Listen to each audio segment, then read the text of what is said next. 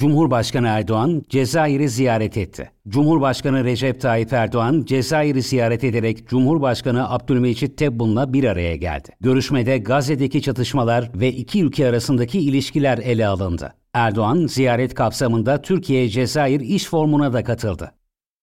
İsrail ile Hamas arasındaki çatışmalara ara veren 4 günlük ateşkes yürürlüğe girdi. İsrail ve Hamas, Katar arabuluculuğunda yürütülen müzakerelerde esir değişimi ve Gazze'ye insani yardım malzemelerinin girişi konusunda 4 günlük ateşkes için anlaştı. Ateşkesin 23 Kasım'da başlaması düşünülse de bir günlük gecikmeyle 24 Kasım'da yürürlüğe girdi. Ateşkesin ardından Refah sınır kapısından Gazze'ye yardım girişi başladı. İsrail ordusu ateşkese rağmen Gazze'nin güneyinden kuzeyindeki evlerine dönmek isteyen sivillere saldırı düzenledi. Kolektif Güvenlik Anlaşması Örgütü Liderler Zirvesi, Belarus'un Minsk şehrinde yapıldı. Kolektif Güvenlik Anlaşması Örgütü Liderler Zirvesi, Belarus'un Minsk şehrinde toplandı. Kolektif Güvenlik Anlaşması Örgütü Liderler Zirvesi, Belarus'un başkenti Minsk'te düzenlenirken, örgütten ayrılmayı tartışan Ermenistan zirveye katılmadı. Konuya ilişkin açıklama yapan Kremlin sözcüsü Dimitri Peskov, Ermenistan'ın dış politika yönelimlerinde yaşanan değişimin Rusya açısından tedirgin edici olduğunu dile getirdi.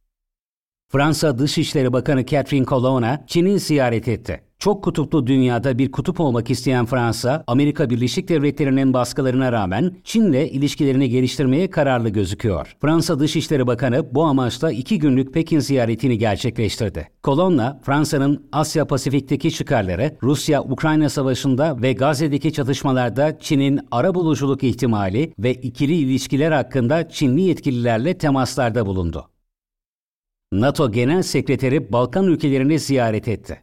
NATO Genel Sekreteri Jens Stoltenberg, Bosna ve Kosova'da artan Rus nüfusuna ve bölgeyi istikrarsızlaştıracak Sırp ayrılıkçılığına karşı mesaj vermek için Balkan ülkelerini ziyaret etti. Stoltenberg, NATO'nun Kosova'daki asker sayısını arttıracağını da duyurdu.